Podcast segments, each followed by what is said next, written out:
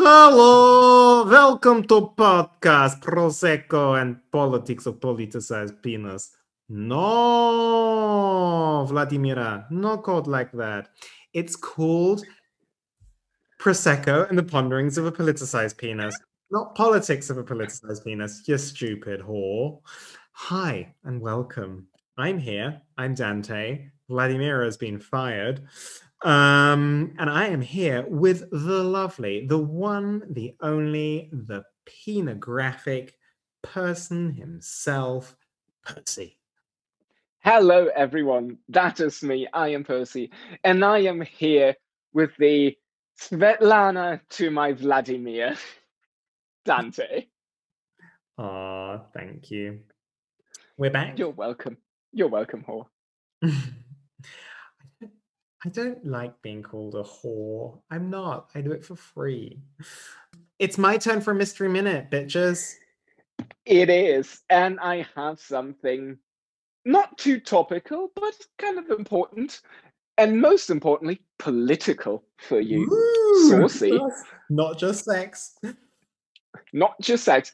Now that we have All the politics. another, a new president in the United States of America, what?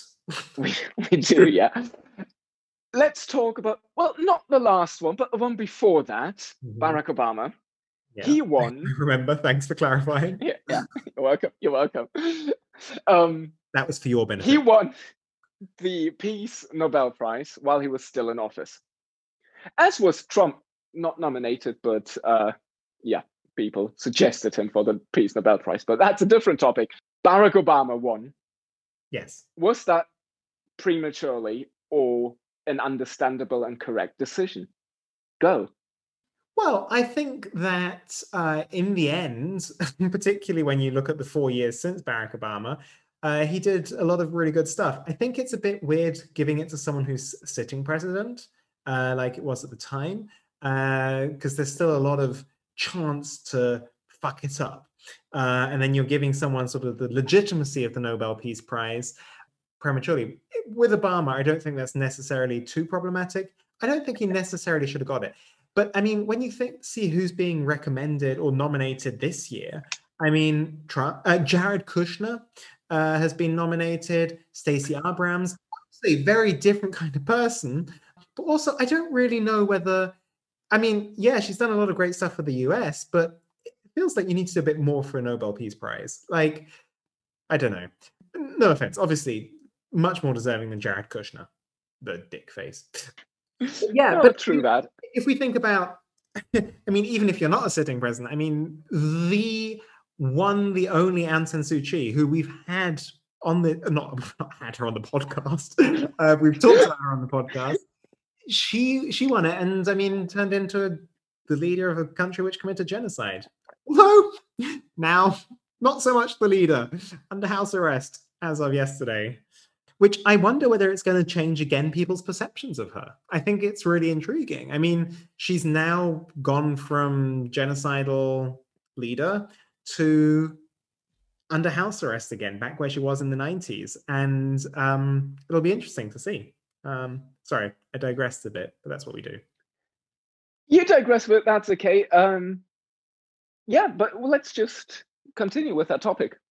It's- Yeah. it's a good one. Um, now, dear listeners, you will remember as the loyal ones among you, and if you're not loyal yet, go back, listen to the old episodes, and then tweet at us at uh, Prosecco Penis handle on Twitter. I don't know. I so like, subtle. I, know, I thought as I was plugging old episodes, I might as well get all the plugs in there at once.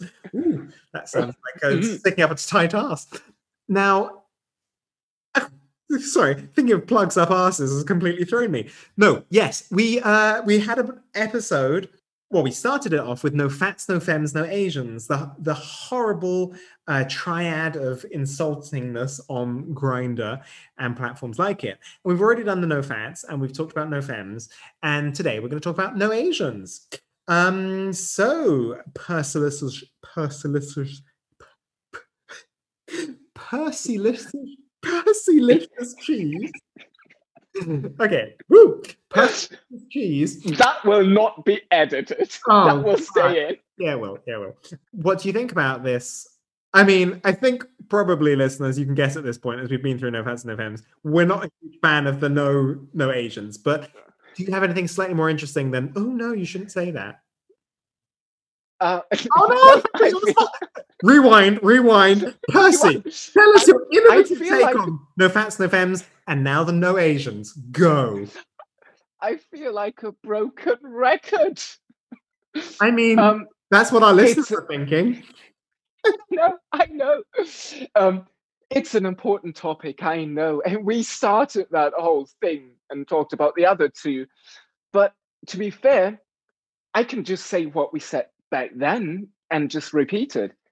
It's okay to have a type, but don't be a dick about it. Don't be racist about it. And it depends on how you communicate it.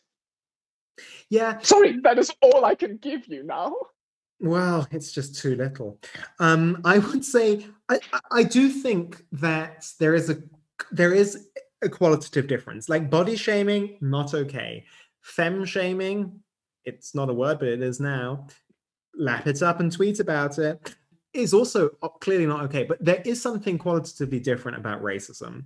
And Definitely. the the the ease with which it's just sort of yeah saying you don't like people who are fat and people who are asian those are different categories both are not okay but but sort of like saying all asians uh no thank you it, it just feels like a, Yeah. a very strong generalization that the the underlying problem is is even bigger with no Asians than it is with the other ones, and that says a lot as it's already just yeah not okay with the other ones. Yeah, no, you're quite right. I mean, it's definitely a big problem. It's also particularly surprising because about half the world is Asian, right? Like, I mean, there's what 1.4 billion people in India, 1.3 billion people in uh, China. I think that's already 2.7. I mean, that's already a third of the world population, then sprinkling a few in between. I mean, obviously, uh, we've said this in the podcast before. I spend quite some time in Southeast Asia, and I mean, I, I, I love Southeast Asia. So I think um, what we should do today is we shouldn't talk necessarily that much about how all it's wrong to talk to to discriminate discriminate and how it works on Grindr and how people use dating platforms because we did that. Just listen to the episode. Yeah, old horse flogging a dead horse, which I guess would maybe arouse some, but not us. And so Hmm, maybe. let's just talk about awesome things about Asia, or awesome things about Asians. But then again, I feel like we're probably stereotyping. So let's not do that. Let's talk about awesome things about Asia. I'm going to start with one of my biggest uh, food. Also tying into the no fats. Uh, I love so many Asian cuisines. What's your favorite Asian cuisine? I agree. Um, Japanese. I I am a sucker for sushi. Yeah, I don't like sushi. It's like one of the only cuisines that I don't like. Um, but I love J- other Japanese food. I mean, Jap, oh, like good. Oh, I went to this phenomenal Japanese Peruvian fusion restaurant in Brussels last year. Well, actually, the year before last. The year before COVID, whatever that was, 27 years ago. It was phenomenal. And like the Japanese element of that was just oh, so good. But I still think that my favorite, favorite, favorite Asian cuisine is Thai. It's just so flavorsome and so spicy. is a nice Thai curry. Awesome. Yeah. Such a fun variation on, especially the in Britain omnipresent Indian curry. Oh, but also Indian Yeah. food's delicious. Or yeah, it is. It is. I had a take. I'm very seldom having takeaways at the moment, uh, but I thought I'd do something to support the local economy. And I had an Afghani takeaway the other day. Very lovely food as well. It was it was it was really good. It was quite surprising. The dessert that I ordered was a bit. It was rose flavored custard, which I could have googled the name of the thing I was ordering and could probably have then thought Sure. Not my Yeah, I mean, sure. But yeah, why not? um also had indonesian food recently no no i don't think it was indonesian food i think it was malaysian Oops. Um, and here we start with the racism again. Not racism. I'm just confused. On that note, what's your least favorite thing about Asia then? L- least favorite Asian cuisine that I've experienced. I'm going to go out on a limb here. It's probably Khmer food, Cambodian food. It's it's it's a bit bland. Um, but it's uh, it's it's between Vietnam and Thailand. Your your expectations are just so fucking high. And also, there are some Khmer dishes which are absolutely delicious. I feel I need to redeem Khmer cuisine. Redeem it, protect its value, protect its value. Um, yeah, least favorite Asian food for me, probably. I can't really say even I've got it. because every cuisine has just yeah. Ooh, what is it? Okay, so it's not a cuisine, it's a food. And this I can unequivocally state as the most disgusting Asian food I've ever, and I regret to say have eaten. It's called balut in Tagalog in the Philippines, but they also have it all over Southeast Asia. And it's basically a fertilized egg, which is then boiled. So you basically have a boiled egg, but with a chicken side. So you get the feathers and the um like Yeah. mm, what's it called? Beak. Um, The- and it's mm. crunchy bones. It's I mean, I only tried a very little bit and it just smelled so disgusting. I just couldn't. Um, but I know lots of people who love it, and I just I just cannot get on board with that. Yeah. No, I that doesn't sound appealing at all. No. and yeah, least favorite thing about Asia, and this is not a no Asian scenario here. I'm not start. I won't start talking about the people. Um, K-pop. I hate K-pop. No, I don't get it. I don't understand it. no. K-pop. That there, especially those K-pop boy bands at the moment with like 20 people that, and they all have to get plastic surgery, so they all look the same. It's or like fulfill a certain type. I mm, It's a bit weird. I, I see what you're saying, but there are some amazing, amazing bands uh, from Asia. Um, Yes. and singers. It's just, it's, and it's so diverse. Um, also very diverse is obviously like the natural landscape. I've only been to very small parts of Asia. It's just so stunningly beautiful. I mean, from the beaches to the mountains to like more arid areas, it's just. it- I- don't think there's a continent that is as diverse as Asia. I mean, okay, Asia's also fucking huge, so it's a bit difficult to I mean, obviously, it's impossible to generalize, and there's no surprise that when it goes from the North Pole to the South Pole, it's going to have like everything in it. Maybe a Um, couple of climate zones in there, but yeah. Exactly. But that explains why you love it so much. It's verse. well, yeah. Um, I honestly, I, I feel that I could probably spend all night talking about topics uh, and things that I love about Asia. Uh, I've spent some time there, and I just, I, I honestly, this is one of the things in COVID. I mean, I miss hanging out with you, darling, um, and seeing you live and not doing this shit over Zoom. But one of the things I miss most is going to Asia and spending time there uh, and seeing my friends in Asia. Um, Yeah, I get it. So it is safe to say that you did have sex with Asians before. um, you think just because I've been to Asia, I would have sex with uh, Asians? And, and because you're a whore, I combined the the two facts I know about you. Can we stop calling me a whore? I'm a slut. I feel that this definition So it- you need to like definite define me more clearly. And I'm also not a slut, but thank you. Uh, yes, I have had sex with with Asian men. Not all of them, just some. Um, but yeah, why? Why would you ask this? I don't know because we started that whole topic of, with the introduction of no facts, no femmes, no Asians. So I just wanted to make sure that you you tried some. Yeah, tried some is a little bit of a, a derogatory way of phrasing it, dear Percy. But uh, yes, I have had It is, but it is was jokingly and lovingly. Yes. Well, yes. Um, and I mean, in terms of stereotyping my type, I probably am more of this sort of Scandinavian lover. So maybe I wouldn't say that uh, the the stereotypical Asian uh, man is like top, like immediately what appeals to me in my times of a stereotype. But that doesn't mean there are not good looking uh, Asian guys out there. What about you? I did have sex with Asians before. Men or women? Women. Women. I don't think I've ever had sex with an Asian man. No, I don't think I did.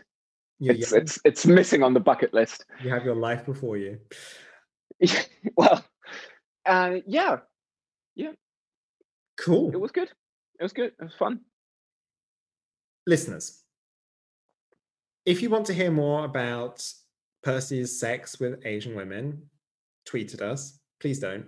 Um, but if you have any specific questions about this topic, about anything to do with Asia, as you can tell, we're both we're, we're both quite excited about this topic.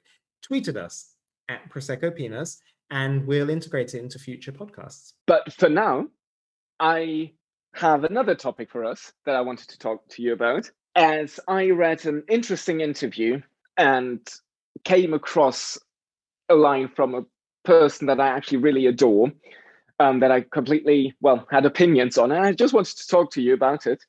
Uh, Russell T Davies, the producer, writer, um, showrunner, many shows in the UK, who created the British Queer as Folk, the original, who did Casanova, who did the 2005 restart of Doctor Who, who then went on doing years and years and is now doing a new show on the BBC called It's a Sin about um, gay people in London in the 80s and the AIDS crisis. He said in an interview. Gay show. another happy gay show. Yeah. He said in an interview that he thinks only gay actors should play gay roles. Bollocks, I say.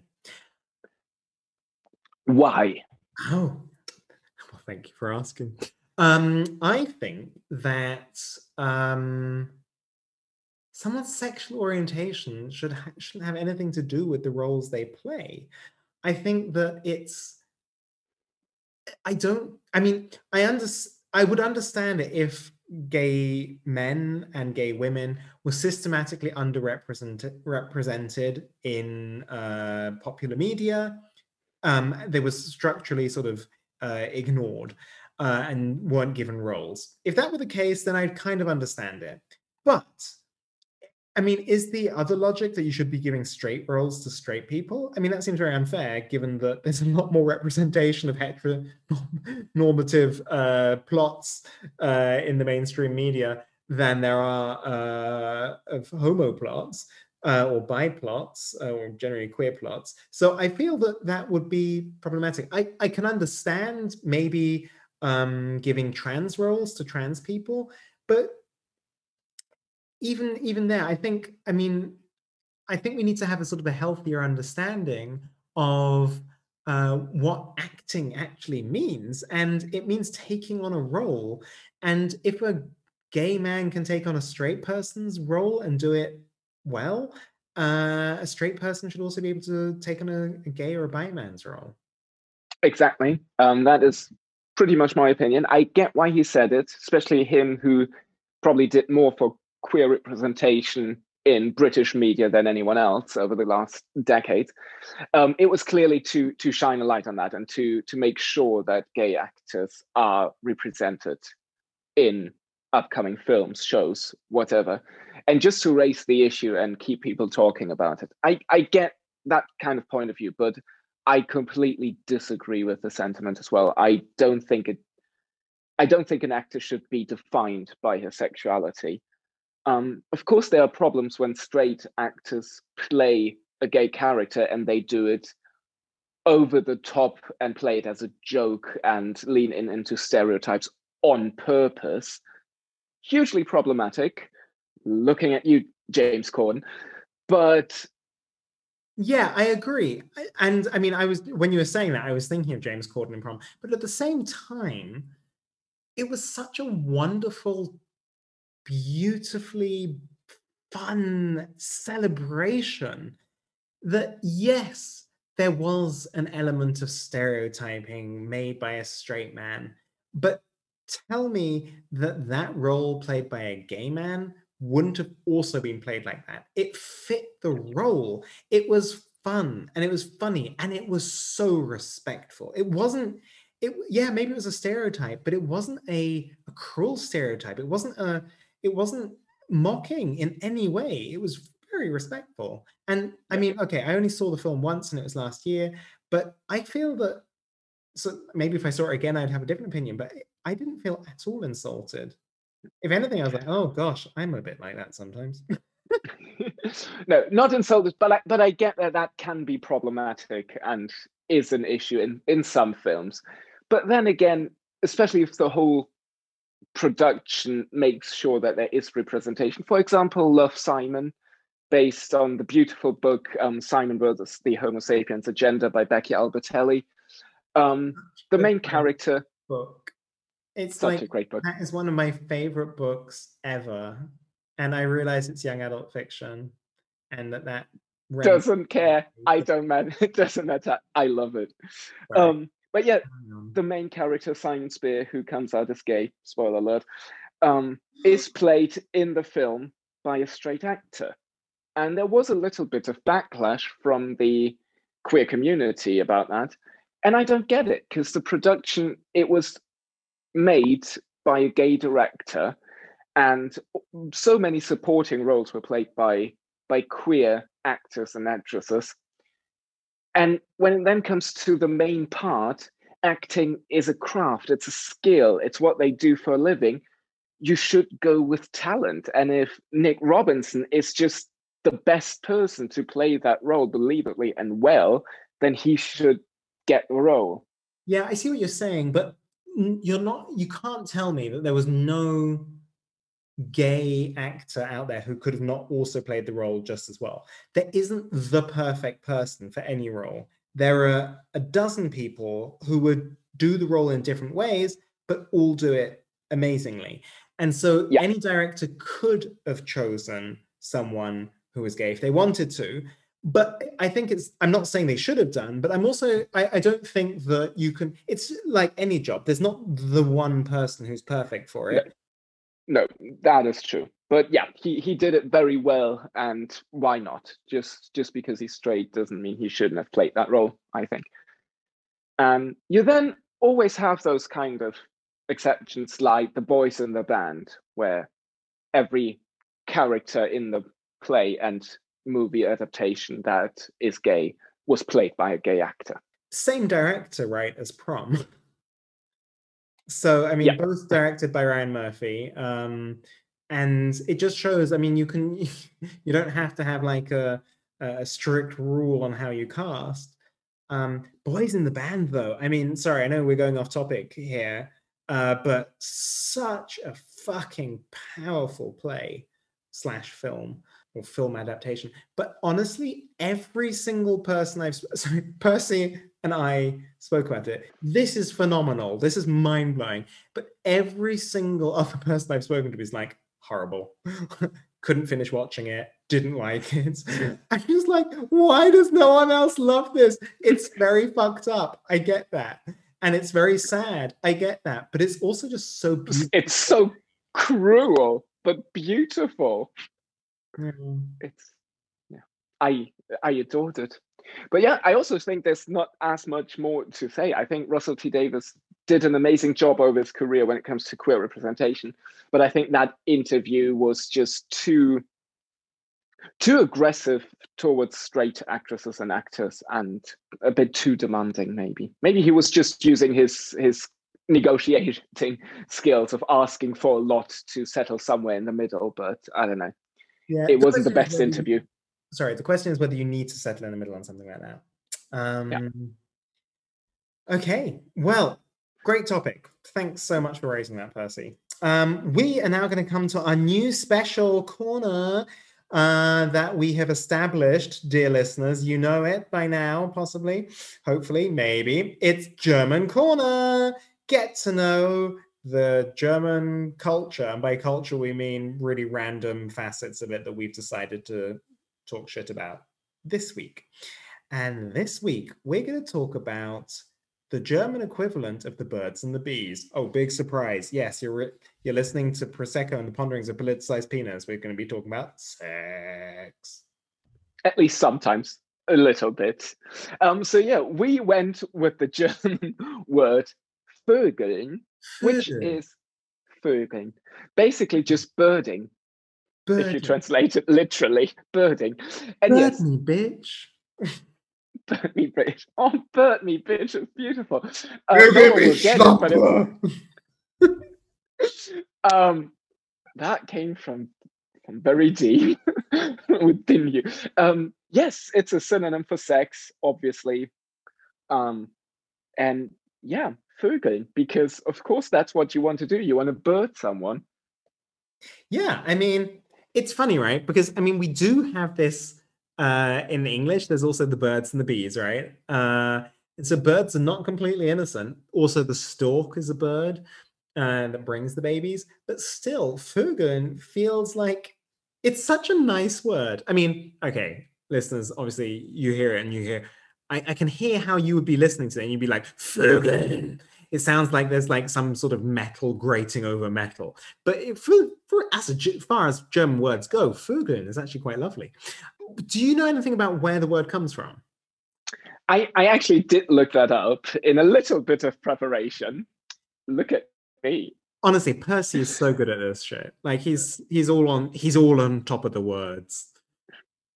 I, I do like my word nerdery. So there are two options where where it comes from, and both are equally um, talked about as possible and and likely. Um, option one is from the times when you went hunting, especially the upper class went hunting. They would hunt birds, or some birds at Yes. least. And it was the rumor or the thing that gentlemen would ask ladies to to join them on the hunt to have an excuse to be away from the household for a couple of hours. Mm-hmm. So they mm-hmm. would say we're hunting birds, but in truth they would be sleeping with each other. sleeping with her, Jay. He was fucking her raw dog style against the tree. Okay. Yeah. And option two, also quite cute, is that ladies in the Middle Ages, and I said ladies on purpose as we're still talking about an upper class thing here, mm-hmm. always owned, not always, but a lot of them owned birds in a cage.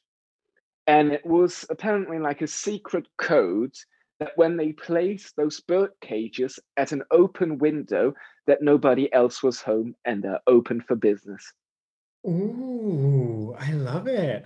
These are two really great stories of where that comes from.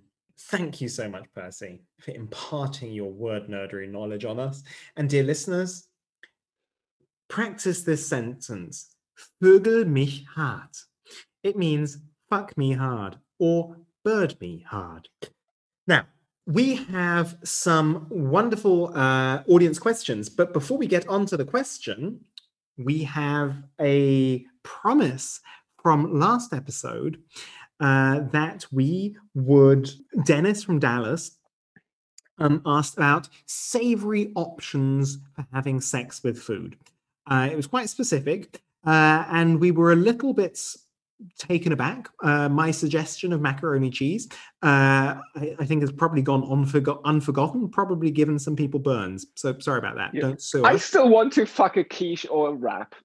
Well, exactly. Again, I still think the burrito, a burrito would work very well. But we promised we'd come back with better ideas this week. So, Percy, what have you? What would you say over this last week has become a tried and tested method for you?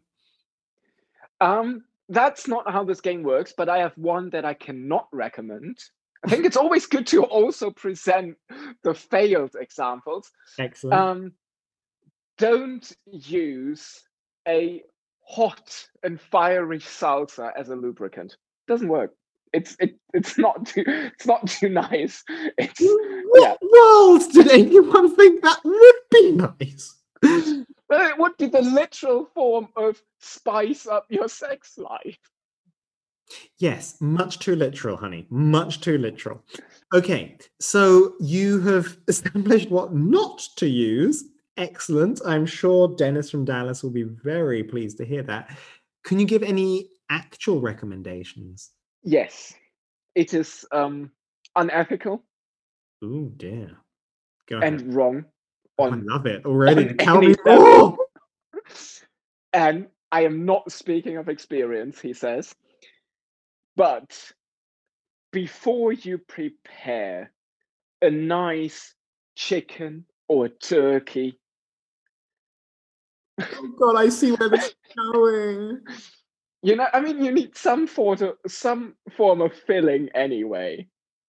So I just leave it at that.